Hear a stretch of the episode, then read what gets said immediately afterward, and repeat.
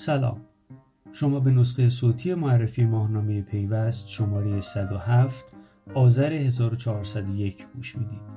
من میسم قاسمی هستم و اینجا استدیو پیوست.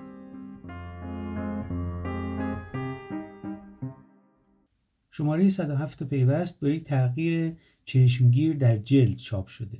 در ادامه تغییرات پیوست از این شماره جلد ماهنامه عوض شده و با طرح و گرافیک جدید چاپ میشه.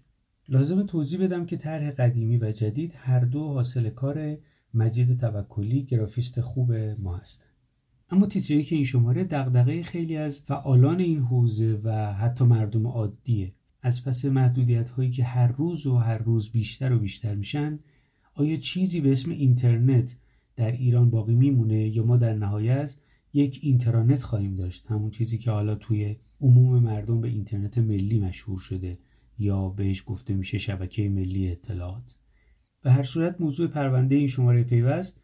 اینترنت در ایران به کدام سمت می رود فردای اینترنت.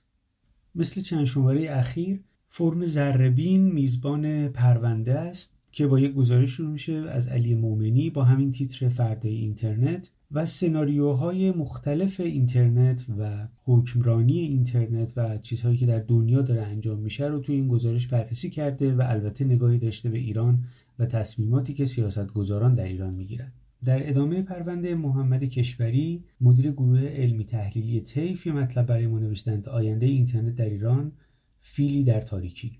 و بعد یه گفتگو داریم با آقای یوسفی زاده مدیرعامل آسیاتک.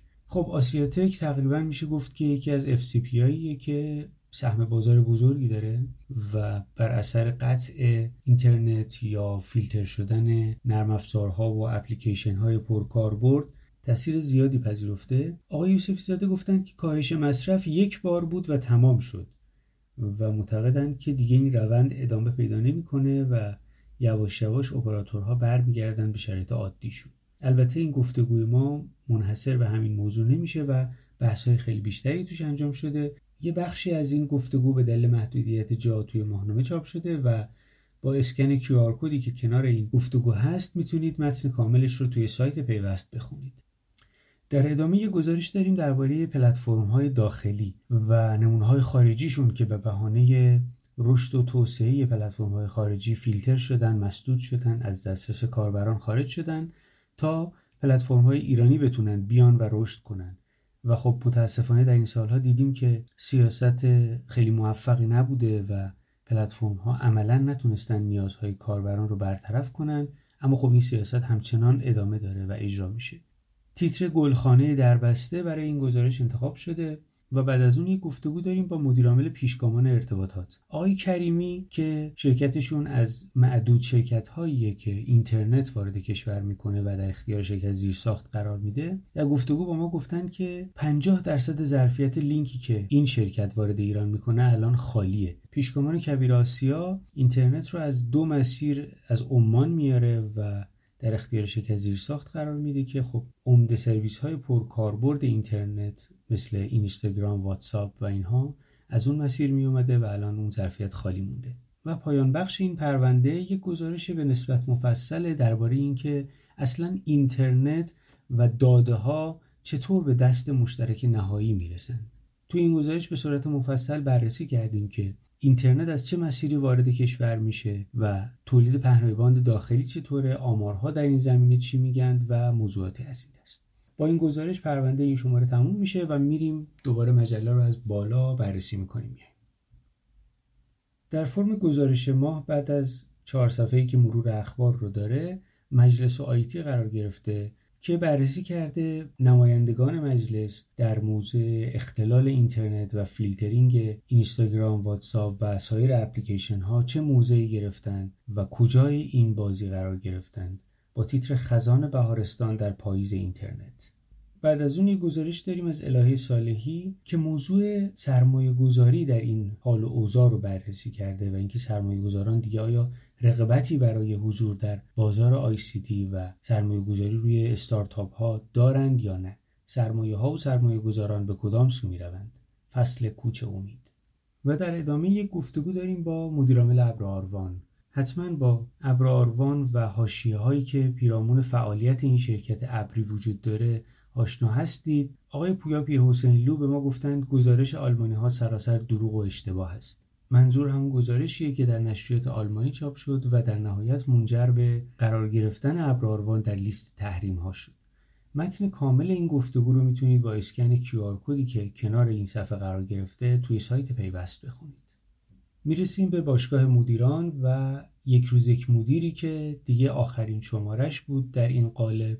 این شماره آرش برهمند که بخش عمده یا شاید بگیم همه یک روز یک مدیرها رو 101 مدیر رو نوشته اومده بررسی کرده این روندی که در حدود ده سال طی شده رو و کسانی که باهاشون صحبت کردیم نقاط ضعف و قوت highlight ها و یه نگاه آماری داشته چقدر از این مدیران خانم بودن چقدرشون در دانشگاه مختلف درس خوندن و موضوعات از این دست. به هر صورت پایان بخش این سرفصل یک مروریه بر آنچه گذشت.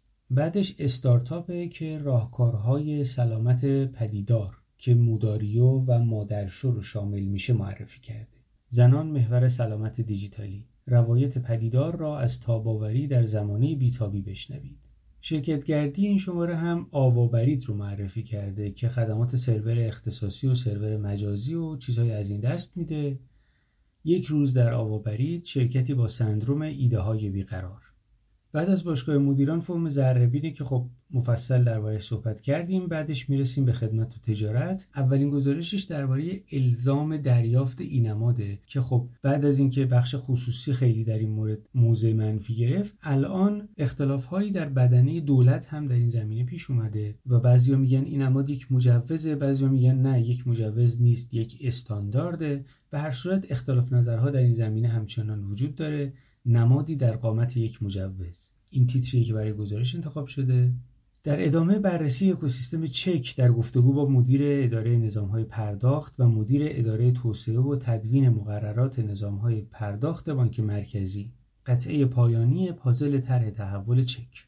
بعد یه گزارش دیگه داریم که میشه گفت گزارش از گفتگو معاون دولت الکترونیکی سازمان فناوری اطلاعات گفتند پرکاربردها هنوز متصل نشدند. و خب احتمالا در جریانید که مسئله راه اندازی درگاه ملی خدمات و اتصال تمامی دستگاه های دولتی به این پنجره واحد موضوعی که توی قانون بودجه اومده قرار بود که این روزها دیگه نهایی شده باشه اما هنوز دستگاه های بسیاری متصل نشدند خدمات پرکاربرد نیامده روی این درگاه و به نظر می‌رسه که تا نهایی شدن راه درازی داره. پایان بخش این فرم یک گفتگوی با رئیس اداره اجرایی مرکز تنظیم مقررات سازمان امور مالیاتی کشور. آقای اشکان هراتی از اجرای تدریجی قانون پایانه های فروشگاهی و سامانه معدیان خبر دادند. می‌رسیم به فرم رمز ارز که اولین گزارشش درباره صرافی های رمز ارزی ایرانی رقابت در دلالی به نام کیف پول ارز دیجیتالی. آب گلالود رمز ارز ایران هنوز ماهی می‌دهد.